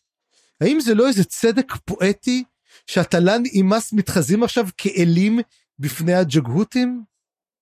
כן ולא, כי אני לא יודע כמה הם עושים את זה מבחירה או מרצון או משהו כזה, וגם נשאלת השאלה מה הם עושים עם זה, וברור שהאל הנכה מושך פה בחוטים, ואני לא סומך על מה שהוא עושה, אז אני לא חושב שזה טוב, וגם אני לא חושש יותר מהצד של הג'גהותים, כי נראה לי הרעיון שמה שליקריום ניסה לעשות עבד, זאת אומרת, הם באמת הפסיקו לתפקד כג'גהותים, האיסוליישן הזה והאינברידינג וכל הסיפורים פה, בעצם גרמו להם לא להיות, אם הם באמת היו ג'גהותים, ויש לי עכשיו תיאוריה אחרת צפריר, ואני אראה אם, אם זה יסתדר או לא יסתדר. שיבוש תיאוריה בוא... מסיבי, כן. כן, אז בוא, בוא נגיע בעצם לקטע של מה שעוד הם מצאו שם במערה, הם מצאו בעצם יד תקועה בתוך האבן, יד ענקית מפחידה, ש, ששרדה כנראה המון המון שנים, והם מתחילים, מחליטים בצעד די מטומטם לשחרר אותה. וכל הסיפור פה באמת היה קשור למה שהם הצליחו להבין, שזה קשור באמת למי שאמור, the peace bringer, כן? מי שאמור להביא את ה-peace, שזה מין אגדה כזאת שמתרוצצת, וביירת מבין את זה, ודלום משכנע את קרסה גם לזרום עם זה, ואז הם מרימים את האבן ביחד, ומה שיוצא משם זאת יצור מפחיד גדולה כזאת עם פר... הרבה פרקים, והיא תוקפת אותם. אגב, הם קוראים לה פורקסיל או משהו כזה, פורקסל, זה מן השם כן. שלהם. פורקסל, וכמובן, לנו כבר זה מצלצל מאוד מוכר, ובאמת אחר כך היא מסבירה שהיא באמת פורקור לסייל. שאגב, אני חושב, התיאור היחיד שידענו עליהם, זה שיש להם הרבה פרקים. כן. והיא תוקפת אותם, היא פוצעת את דלום, פציעה שהוא לא יחזור ממנה, הוא לא יתאושש ממנה, בעצם הופכת אותו לפחות או יותר נכה, והוא אחר כך התרוצץ עם הכלבים, וזה באמת היה קטע נורא עצוב לראות את כל הדבר הזה, למרות שהוא לא היה טיפוס נפלא, כמו שאמרנו על כל הדמויות האלה, ואת ביירוס היא בעצם פוצעת, ואת קרסה היא פוצעת הכי מעט. סליחה, סליחה, את קרסה היא פוצעת, אבל את ביירוס היא לא פוצעת, והיא מדברת איתו אחר כך. ואז אנחנו מבינים באמת שמתחיל הקטע הזה של ה... פער בין האמת להגדה, עוד פעם, כי היא אומרת, אני פיסברינגר, אבל מה זה אומר פיסברינגר? מה זה פיס? פיס זה מוות. לשחוט את כולם, זה הכי טוב. אני שוח... אני, אני, אני בא לתת לכם מנוחת עולמים, uh, מה שנקרא, תהיה נשמתכם צורה בצרור החיים, ל- כן, rest in peace, זה מה שאני מביאה, ו- וזה, ו- וזה בעצם כל כך glaring, כל כך ברור, כל כך... Uh, אגב, הם משחררים אותה, היא בורחת, אנחנו לא יודעים מה יהיה איתה בהמשך, אבל אני חושב שאולי עוד נפגוש אותה, ויש לה שם נורא הזוי, קוראים לה קאם, כאילו רוגע או נחת או שלווה, שלווה, נקרא לה שלווה, שלווה, והיא אה, היא אומרת גם לביירוס לפני שהיא הולכת, שלקרסה יש משימה מאוד חשובה, ושביירוס צריך אה, לתת לו לסיים את המשימה הזאת, אבל גם עליו לצאת, אה, לתת צעד אחורה, כשהיא תבוא להשמי, לתת לו את המנוחה שלו. זאת אומרת, היא כנראה עוד, אה, עוד, עוד תשוב, נראה מה, איך, אם היא תפגוש את קרסה בהמשך או לא, אבל אני, איך שהיא דיברה עם קרסה, ועם ביירוס, גרם לי לחשוב, צפריר, ולפתח תיאוריה שלישית, על מי הם הטבלורים. דבר. והתיאוריה שלי, זה שהטבלורים הם, צאצאים של הפורקרול הסייל. אוקיי, אבל יש להם פרקים רגילים, אני חושב. נכון, לא אמרתי שהם פורקרול הסייל, אמרתי שהם צאצאים של הפורקרול הסייל, ממש כמו שהטובלקאי הם צאצאים של הג'גותים, והטלומנים, ואנחנו לא יודעים בעצם אה, מה הם, זאת אומרת, יש להם אה, דברים דומים, אבל הם לא כמו ג'אגים למשל, שהג'אגים הם ממש חצי ג'גותים, נכון? כן, או נח, משהו כזה. אנחנו לא יודעים מה החצי השני שלהם. נכון, אז אני חושב שהשבטים האלה הם צאצאים של פורקרול הסייל, ויש לי לזה כמה עניינים, והדבר הכי, הכי ברור, הרמז הכי ברור פה בעניין הזה, זה שקודם כל אנחנו לא יודעים כלום על הפורקרול הסייל, אז מהבחינה הזאת מסתדר יופי, כאילו אנחנו לא יודעים כלום עליהם, אנחנו לא יודעים כלום עליהם, אבל מהבחינה הזאת יש לנו בעצם בשיחה שלהם קטע מאוד מעניין, והיא אומרת, She straightened and turned with extraordinary fluidity. You have fallen far to so twist the name of my kind. Uh, כשהם קוראים לה פורקסל. ואז היא אומרת, not to mention your own. וזה דאבל אנטנדרה. אפשר להבין את זה בשתי דרכים. אפשר להבין את זה כ... Mm-hmm. כמו שאתם לא מבינים את שלכם, כי הרי אתם בעצם ג'גהותים, ואתם שכחתם שאתם ג'גהותים, ואתם מעוותים את השם שלכם. אבל אני חושב שיכול להיות גם להבין את זה כמו not to mention your own, כי אם אתם מעוותים את ה... שם שלי, אתם מעוותים את השם שלכם, כי אנחנו בעצם קשורים. והדבר השני שמתחבר לי פה, שאנחנו, הרי יודעים שהפורקרול הסייל, הם היו אחד מהגזעים שהקימו את העולם, נכון? והכרנו כבר שלושה גזעים, נכון? הכרנו אותם די טוב, בספר הראשון, בספר השני ובספר השלישי, כל פעם נוסף לנו איזשהו גזע שהכרנו יותר טוב, ואני חושב, שבספר הזה, זה הספר שנקריר את הפורקרול הסייל, כאילו זה, הספר, זה הגזע היחיד שנשאר, אז יכול להיות שהם היו קשורים למלחמה של הג'גותים והטלנימאס, ויכול להיות שככה זה בעצם קרה, שהמשימה של איקריום היה להשמיד את הפורקרול הסייל, או איכשהו לגרום להם לשנות את הצורה, זאת אומרת אנחנו לא יודעים מה, מה איקריום באמת עשה, אנחנו לא יודעים מה הייתה המשימה שלו, אנחנו יודעים שאיקריום הוא זה שבעצם ניצח את הפורקרול הסייל, והוא נחל את האבן, הוא באמת, הוא זה שעשה את זה, והוא זה שהציל, כי היא באה לטבוח בשני הצדדים. עכשיו, יש משהו לזכור בקשר לפורקרול הסייל. הפורקרול הסייל הוא גזע קדמון יותר אפילו מהג'גהותים, ויותר מהטלנימאס, והוא גם יותר קדום, חלק אומרים, מהקצ'אנצ'מאלה. אומרים שהוא הגזע הכי קדמון, זאת אומרת, נותר, למה בכלל שהגזע הזה יתערב במלחמות? מה... מה בא... אנחנו לא יודעים מה המטרות שלהם, אתה יודע, בתכלס, אנחנו לא יודעים גם כן, חוץ מהמטרות של קצ'אן שמאלה, שאנחנו יודעים קצת למלחמת האזרחים ביניהם, ושהם יצרו את מצודות השמיים, אותן, את נצר הירח, אין לנו מידע הפורקול לסייל כלום, חוץ מזה שהסייל הוא שם של אותה יבשת שבה אה, הטלנימאס נלחם עדיין, אז אולי בעצם אנחנו, אולי בעצם נלחם נגד הפורקול לסייל, הצאצאים שלהם. צפרי, אנחנו לא יודעים את הדבר הכי חשוב באמת לגביהם, זה האם אפשר לעשות מהם מוקי טוקי. מקצ'ן שמעלה אפשר, הפורקול לסייל. אבל בפורקול לסייל אנחנו לא יודעים, אולי אפשר לעשות מהם מיקרוגל, אני לא יודע. אבל בכל מקרה זה, זה... איך תהפוך את הפורקול לסייל שלך לעזרה במטבח? זו פינה חדשה. אז אני, אני מצפה לפחות שבספר הזה נגלה עליהם עוד, ומה יקרה עם קאם, האם נראה אותה שוב, ו...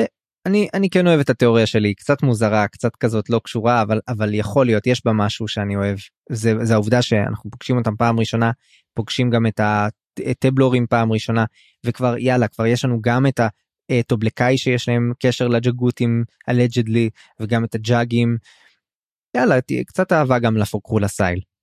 צודק. אז כן, הם נמצאים שם, הם רואים את הפורקול הסייל, הפורקול הסייל בורחת, והם יוצאים עכשיו למסע מאוד מאוד מאוד ארוך, לעבר אותה, אותו אגם כסוף, ואז אנחנו מגלים, בוא נגיד כזה דבר, קצת נחסוך את זה, כי רוב הפרק הזה זה מין תיאורי מסע שלהם, שהם עוברים, הם עולים באיזה עלייה, הם ירידה, הם פוגשים, אוספים חבורת כלבים, כל מיני. הם אוספים חבורת כלבים, הוא נלחם איתם, איך זה, הוא נלחם איתם, הוא קורא לו נו, למנהיג שלהם, דלום אז עוזר לו, יורה עליו חץ, ואז הוא אומר, אני עוקב אחריך לכל מקום, וור לידר, הם הולכים, ואז הם נלחמים, בעצם דלום חוטף את המכה בראש, נוזל או נוזל שקוף, ואז הם מבינים שזה מיץ מוח, הוא קורא לזה, וטובלקאי הופך להיות קצת עם פיגור, כמו אנשים שחוטפים מכה מביתה של סוס ודברים כאלו, והוא הופך להיות כמו כלב. ואז הם מתחילים בדרכם לכיוון האגם, ומוצאים עוד שבעת כפרים נטושים, של שבט שקוראים לו הסיניד, אם אני לא טועה, נכון? סוניד.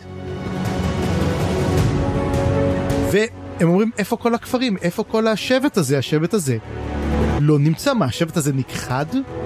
אגב, בכתב במערה גם מדובר שהוא ייתן את השמות לשבטים על פי השמות של הבן שלו, ויש לו איזה, ויש שם כמה שמות מאוד מאוד דומים, אז גם כן שם מזהים אותם.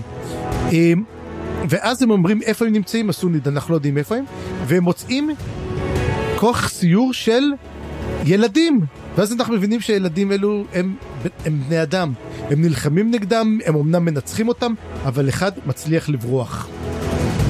ו... הם אומרים, טוב, עכשיו נלך אל, אל החוות, אל שלוש החוות שאותו אה, סבא שלי מצא, אותו פלק מצא, וכשמגיעים זאת עיר מבוצרת. ואז הוא שואל אותו באמת בירוס את השאלה טובה, תגיד לי כמה זמן עבר מאז הפשיטה שלו, וזה תשמע קטע קורע, כי מה שקורה בעצם, אנחנו לא מודעים לזה שעברו כנראה מאות שנים מאז אותה מתקפה. וכפר של כמה חוות, במיוחד אחרי שהוא חווה מתקפה קשה של אותם טבלורים, ימגן את עצמו. זה אחד הפרקים האחרונים, אתה רואה ריק ומורטי? קצת, לא, לא את העונות החדשות. מת, מת על זה. אז בקיצור, בעונה חמישית, עכשיו ממש יש, היה פרק שבו אה, יש לילד שם, למורטי, יש לו שער, וכל פעם שהוא עובר פה זה כמו נרניה, קוראים לזה נרניה, כאילו, הוא עובר ועוברים איזה חמישים שנה, הוא יוצא, נכנס, עוד דקה שנלחץ, עוברים חמישים שנה, והוא כל הזמן דופק, אז כל פעם הוא נכנס, גרם לאיזה מוות, ואז הוא יוצא, ואז הוא חוזר, ואז אומרים, הנה, הילד הגיע, אז אתה יודע, מאיזה בית קטן, זה מין טירה שלמה, ביצורים, מקיפים, וכולם מחכים ומסתכלים על השער, שהילד הזה יצא, והוא כל פעם נכנס, יוצא, כי כל פעם הוא מחפש יין, וכל פעם הוא צריך להיכנס, וזה אגדות שלמות, נרקמות מאחורי זה, וזה לגמרי הקטע הזה, אותו, אותם טבלורים תקפו, ואז הם במאה שנים, אנחנו לא ניתן יותר לטבלורים לתקוף אותנו, והנה, אחרי מאה וחמישים שנה, משהו כזה, הטבלורים חוזרים. אבל מה? הם מגיעים ותוקפים, והם מתים, דוגרי, הורגים אותם, הורגים גם אותו, ותופסים את ביירוס. הם עושים הרבה נזק, אבל עד אז, אבל כן, אבל בסוף אין, אין ברירה. הם עושים המון נזק, קרסה עושה, הוא פשוט קרסה נופל בתוך איזה בית, מתרסק למטה למרתף שלו, ותופסים אותו. ואחרי שעושה המון, זה תוך כדי זה עושה בלגנים ענקיים, אבל תופסים אותו.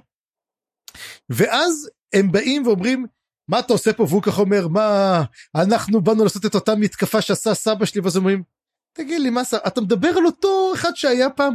הוא אומר, כן, הוא הגיע לפה מוטש, הוא איבד את הדרך שלו, היינו צריכים לשתות, נתנו לו משהו לשתות לאכול, ושלחנו אותו לדרכו, וזה בעצם, אתה רואה, האמת... לא, לא, לא, לא, אנחנו נתנו לאכול ולשתות, ואז הוא בגד בנו, והרג אותנו וברח. הרג זה משהו ברח, כן, כאילו...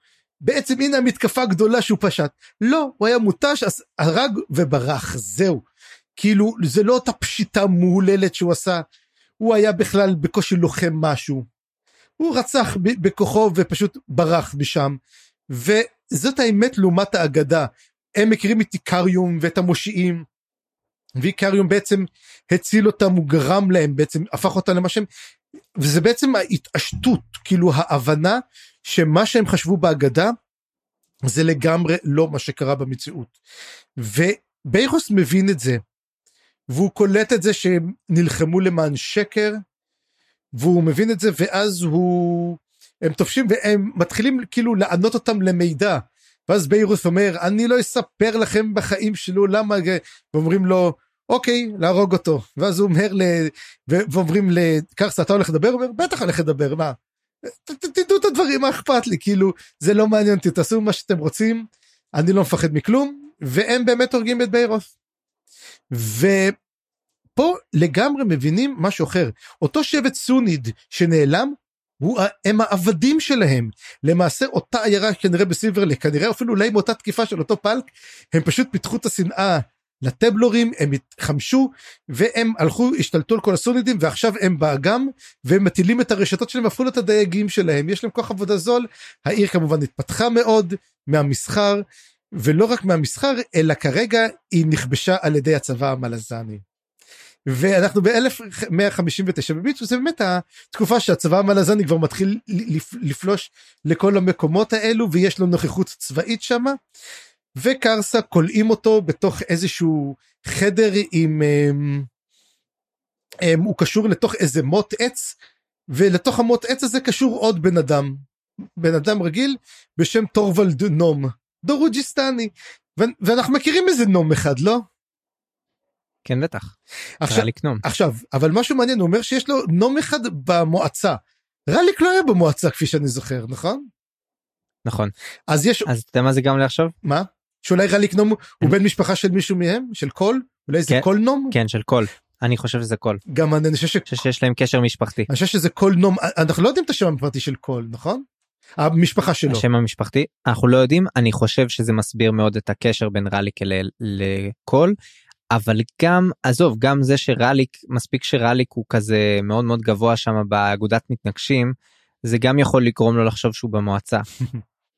אבל עזוב, לא יודע, זה נשמע כמו סיפור כיסוי כזה שיכול להיות של רליק נום, אבל כן, טורוולד טיפוס מוזר, אני חושב שעוד נראה ונשמע ממנו, כי בסוף הרי הם גם נשארים בשבי שניהם, כן. למרות שהם מנסים לברוח, ואני רק רוצה להגיד על התקיפה הזאת, ועל כל המלחמה שם בסילברלק, היה להם קצת מזל גרוע, מזל נחס, כאילו הם הגיעו והמלזנים בדיוק היו שם, הכוח המלזני, אם הם לא היו שם, הם לא היו מצליחים כנראה להשתלט עליהם כל כך, למרות הבלגן שקרה, וזה מזלם, אני... מזלם של אנשי סילברלייק. אני חושב שפשוט, אתה יודע, אתה לא יכול להיכנס לעיר, לשחוט את כולם ולצאת ממנה סקוט פרי, זה, הם היו יכולים לעשות אולי יותר נזק, אבל הם היו נתפסים בסופו של דבר.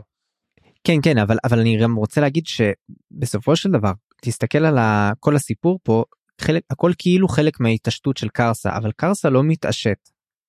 קרסה בסוף מבין שיש פה שינוי של סדרי עולם, שכל הסיפורים שהם גדלו עליו, עליהם הם לא נכונים, וקשה לו נורא לקבל את זה על סבא שלו, אבל בעצם הוא מבין שיש לו עכשיו מטרה חדשה, המטרה שלו זה לאחד את שבטי הת... הטבלור למטרה משותפת, והמטרה היא שהם באמת נמצאים עכשיו אולי בסוג של סכנה, למרות שהוא משחק אותה ברבדו וכאלה, אבל בסוף, הם, הצבא המלזני, שוקל ללכת ולכבוש גם את הערים האלה, וגם בלי זה יש בעצם אגודות של ציידי ראש, כן, Headhunters, ש, שאמורים בעצם ל, לתפוס את הטבלורים, וגם חשוב, חשוב להגיד על הסוניד, הם כנראה הטבלורים הכי קטנים, ויכול להיות שזה קשור לעובדה שהיה ביניהם ניסוי תערובת או, או התערבבות עם בני אדם רגילים לאורך השנים, אבל אה, לא ברור לנו למה, אבל בגדול בני האדם עדיין לא הגיעו עד הטבלורים הרציניים יותר שנמצאים רחוק, הפלק והאוריד,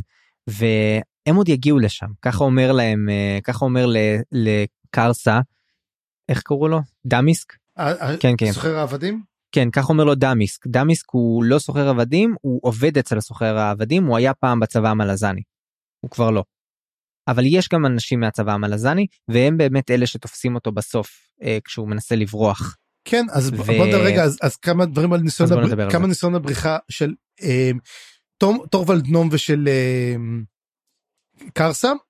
אה, קודם כל, הסונידים הקשורים גם כן, הם, הוא נמצא בעצם באזור של עבדים, של סוחר עבדים, שם דמסק אכן מדבר איתו, וכל, וכל, וכל הסונידים אומרים, וואו, וזה, הנה, טבלור מהאורידים, מראה שממש היו מבודלים, אתה יודע, השבטים לא דיברו אחד עם השני, וזה לא מרחק גדול, מדבר איתך על מספר ימים של הליכה, לא הייתה תקשורת, כל שבט חי מבודד לחלוטין, אולי עם איזה שבט אחר, הסונידים לא, לא הכירו אותם, לא ראו עליהם, לא שמעו עליהם. אז בעצם טורוולד נום, אותו בחור מסכן, אומר, טוב, טוב מותי מחיי, תהרוג אותי, מה תעשה? אנחנו עם, הש... עם, ה...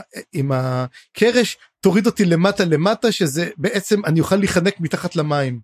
אז הוא אמר לו, בסדר, ואז הוא מסובב את זה לאט לאט, ותוך כדי שלמטה אומר לו, שמע, אני מתחרט, וזה, זה אומר לו, שמע, זו בעיה שלך, אני, אני בסבבתי, בסוף הוא אומר לי, לא, לא, לא, אז הוא מציל אותו, הוא מחליט לקחת את הקרש, והוא שובר אותו בעצמו. כל כך הרבה כוח, הם לא מודעים לכוח, הם רגילים לכוח של הסוניד, הם לא מוכנים לכוח של קרסה אורלום, קרסה פשוט פותח את זה, שובר את הכל, וממשיך במסע הטבח שלו, ולא רק שהוא עושה את זה גם כן, הוא אונס מישהי, תוך כדי זה גם כן, הוא נכנס לבית של מישהי, אונס אותה תבין, זה כל כך טבוע להם במחשבות, אישה אנושית לא זה, והתיאור, תשמע, התיאור הזה לא מתואר פה, מדובר שהוא עושה את זה, אבל מתואר שהוא עוזב אותה, וכולה פשוט מגועלת בדם. אנחנו צריכים להבין את הסדר גודל שמה שקרה, ולא רק זה, הוא גם משתמש באותה שמן דם, והיא משתגעת, אותה אישה משתגעת, ורואים שגוררים אותה, והיא פשוט איבדה את השפיות דעתה. ואז אה, תופסים אותו שוב, הוא מנסה לברוח, ולאיפה הוא מגיע? ישר לתוך צבא מלזני. שנמצאים, הם זורקים עליו רשתות, עושים לו תרגילים, ותופסים אותו. ואז הצבא המלזני מגיע, ויש שם, הכי מצחיק, סמל הכי אכזר, שקוראים לו קיינדלי, אני אוהב כמובן את המסורת השמות המלזנית, ויש שם כמה קוסמים שתופסים אותו, ואומרים, תשמע, תפס אותו עם רשת, הרשת הזאת, אתה אמורה לשרוף אותו, והוא אומר, מה היית אומר?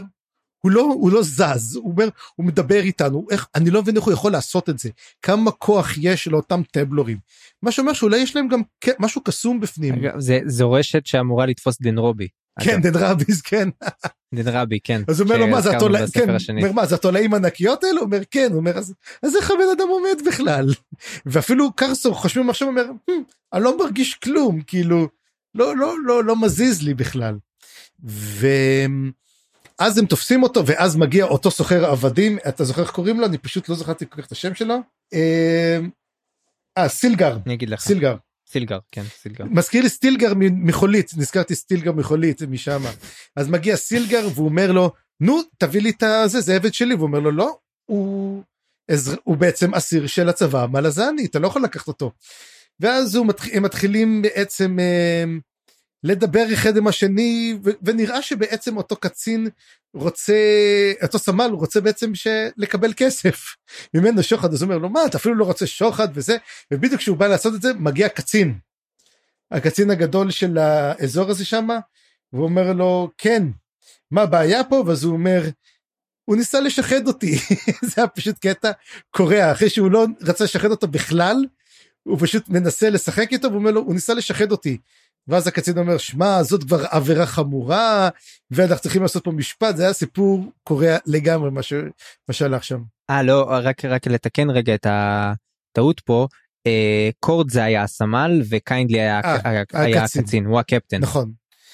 תשמע, כבר חי כל כך ארבעה ספרים כבר... לא, בסדר, הכל טוב. רק שאני מאוד מקווה שכן נשמע עכשיו יותר על קיינדלי הזה, כי הוא נשמע לי דווקא מפקד מגניב. כן. יכול להיות שהוא ימלא את החלל של, של וויסקי ג'ק. אולי, אנחנו, האמת היא, תשמע, אנחנו לא יודעים האם קנדלי, מכיוון שזה בצבא, הוא, הוא בצבא של דוז'ק, צריך לזכור, הצבא של דוז'ק בגנבקיס, האם קנדלי היה בפייל או לא היה בפייל, האם הוא הלך בפייל? אנחנו לא ראינו אותו במלחמות אחרות.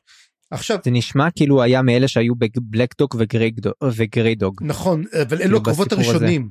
אבל צריך לזכור שגם כן הצבא של דוז'ק וגם וויסקג'ק היה בבלקדוג. אנחנו לא יודעים בינתיים אם הוא היה. אגב, יש מנהג המון המון לחיילים לשנות את השמות שלהם. אז יכול להיות שאם, יכול להיות שאנחנו מכירים אותו וזה אנצי, שהוא רד בדרגה?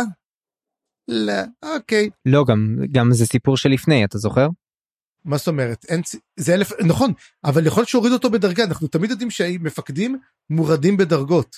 לא נראה לי שזה אנצי, אבל יכול להיות שאני... בקורד לא נתקלנו, נכון? בקורד או באנצי או... לא, ב... לא חושב, לא חושב. היו שם לא. עוד כמה חבר'ה נחמדים שגם... תראה, זה כל הלינקים האלה בוויקי שאני מפחד ללחוץ עליהם, אז, אז אני לא לוחץ. אז, אז לא נעשה את זה, ויש גם כן את, יש שם גם כן את אברון, גם כן, שהוא גם כן קוסם מגניב. אה, דרך אגב, משהו מאוד מוזר. אברון הוא קוסם ברוז. Hmm. נכון, וזוכר שאמרו שאין במלזנים מישהו שהוא קוסם טוב ברוז, אז הנה יש. אבל הוא לא היימד. יש עכשיו, אבל, אבל גם לך תדע אם הוא ישרוד. יש סיכוי שהוא לא שרד, אז אני כבר אומר, אברון היה נחמד, נעמת לנו מאוד. כן. זהו, אז יש עוד משהו ש... אה, אני רציתי לדבר טיפה על העניין הזה של המלזנים. אני חושב שזה בדיוק הנקודה הזאת, זו נקודה מאוד חשובה בהיסטוריה של, ה... של גנבקיס ובכלל. הרי אנחנו עוסקים במלזנים מהספר הראשון באימפריה, ויש פה שינוי של סדרי עולם. יש פה את הטבלורים האלה, שאולי הם לא הטיפוסים הכי נחמדים בעולם, למעשה אני לא כל כך, לא כל כך מרגיש רע בשבילם, בשום שלב פה בסיפור, אבל זה קצת, זה קצת אולי עצוב במרכאות, שההיסטוריה שלהם הולכת להשתנות עוד פעם, כי המלזנים, שום דבר לא יעצור אותם. לא טבלורים, לא אלים, לא אנשים באבן, שום דבר. כאילו האימפריה המלזנית זזה והולכת ו- ומתקדמת קדימה וכובשת עוד ועוד ועוד, ואנחנו נראה את זה גם עם הטבלורים, אני חושב, עם הגבעות האלה. לך תדע, אולי, אולי באמת הוא, הוא יצליח, קרסה יצליח לחזור ולאחד תחתיו את כל השבטים וליצור איזשהו מקום ש... שיעמוד מול האימפריה המלזנית, אבל אני בספק אם זה יקרה, וגם אם זה יקרה, אני חושב שרק נשים את זה כעוד כלי של האל הנכה, כמו שהיה באמת עם הפניונים, אולי יהיה משהו כזה דומה, שאנחנו חוזים בו עכשיו איכשהו, איכשהו מתעורר. כן, אני חושב שמה שאנחנו רואים כרגע, זה למעשה, התכנונים של האל הנכה, עוד לפני שהוא באמת פרץ את הדרך לבית השלשלאות. אנחנו נראה בעצם את הפתיחה, האמת היא, שאני חושב שאותם שבעה אלים, הם יכולים לתפוס לגמרי מקום בבית השלשלאות של אותו האל הנכה, ויכול להיות שהם גם נמצאים שם כבר, יכול להיות שהוא כבר הקים את הבית שלו, והצד הסופי והאחרון שלו היה ציור הקלפים של מונוג. ואולי אנחנו גם נפגוש את מונוג, הרי אנחנו יודעים שהוא דרוג'יסטני, אולי אנחנו נראה אותו במקרה, נפגש עם איזה מישהו שאומר לו, היי, hey, רוצה, רוצה לקבל עבודה, ויקח לו באמת שנים לצייר את זה, בזמן שהוא אוסף ומכין את הפעולות שלו. אבל גם כי אנחנו שמים לב שיש שני דברים שחוזרים מאוד מאוד על עצמם, כאיכות ממש בפרק, בפרקים האלו, קודם כל את האמת לעומת ההגדה, שזה הרעיון המרכזי בכלל, הטירוף, שזה גם כן טירוף שמגיע על אנשים, האם בנסיבות טבעיות או לא טבעיות, וגם כן, אתה יודע, כמו שתמיד, חטאי העבר הגדולים, אותן מלחמות, מה קורה בעקבות המלחמה. וכמובן, קרסה אורלונג, שהוא דמות מאוד מאוד מעניינת, ומעניין אותי לראות לאיפה אריקסון ניקח אותו עכשיו. לגמרי, אני... אגב, אמרת שהייתה לך אבל תיאוריה גם לפני זה, בוא נשמע גם אותה. לא, לא, זה נראה לי היה על הפורקול הסייל, אבל יכול להיות שאני טועה. יכול להיות שאמרתי משהו אחר? אתה אמרת שה... אתה אמרת בקשר לטבלורים, אמרת שיש לך עוד תיאוריה. כן, כן, לא, לא, זה הפורקול הסייל. פורקול הסייל.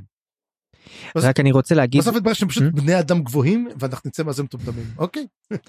לא, זה מה שאני אומר, הפורקול הסייל לדעתי זה צאצאים שלהם, אני חושב שיש להם דם פורקול הסיילי, אבל הם לא פורקול הסייל בעצמם. אוקיי. בכל מקרה, לא משנה, כרגע יכול להיות שהם פורקול הסייל וג'אגותים, שילוב שלהם. יאללה, הלכנו על זה. בכל מקרה, לא רציתי לדבר על זה, רק רציתי לומר, על, כמו שסיכמת סוג של את הפרקים האלה, את ההתחלה הזאת של הספר, לא פשוט להיכנס לספר חדש, במיוחד אחרי ה... לא יודע, הפצצה ש... שסיימנו את הספר הקודם, והיה לי מאוד כיף, כן נכנסתי מאוד לפרקים האלה, אבל אני אגיד, הנקודה שהייתה לי הכי קשה, שפשוט לא היה לי דמויות להזדהות איתם. בכלל, כל הדמויות פה חרות מצידי ש... שימותו, לא, לא, כאילו מעניין לשמוע מה יקרה עם קרסה, אבל הוא כאילו לא דמות שאפשר להזדהות איתה, ו... אתה יודע, לכאוב את כאבה ו- ולרצות את רצונותיה וכל הדברים האלה, אז אני מקווה שבפרקים הבאים אנחנו נקבל את זה, אבל מצד שני זה ממש מגניב, אני אוהב את הרעיון, לקחת דמויות לא קשורות בכלל, לפתוח עם קאסט חדש, עם מיקום חדש, כל הדברים האלה, ולרוץ עם זה, כאילו שני פרקים ארוכים ברצף.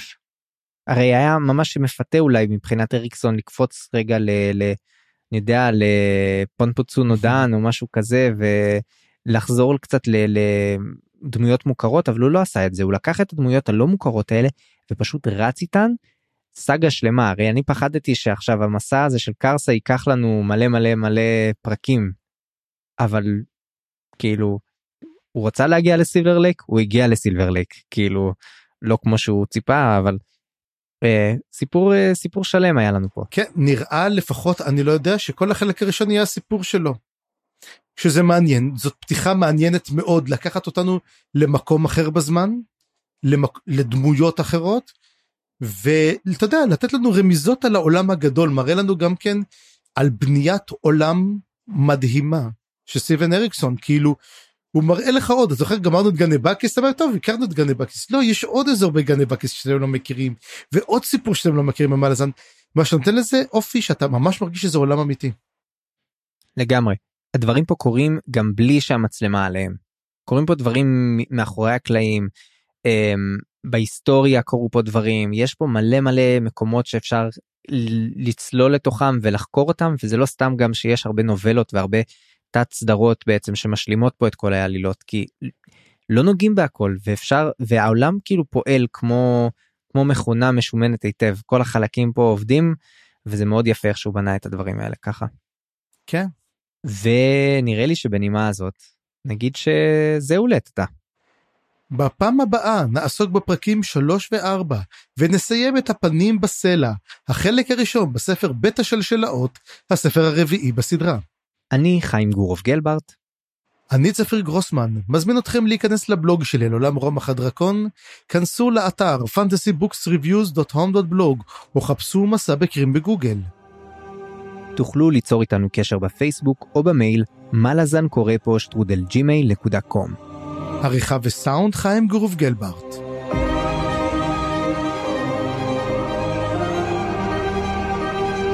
הצטרפו אלינו לדיונים בקבוצת הפייסבוק, מלזן קבוצת קריאה. תודה שהזנתם, וניפגש בפרק הבא.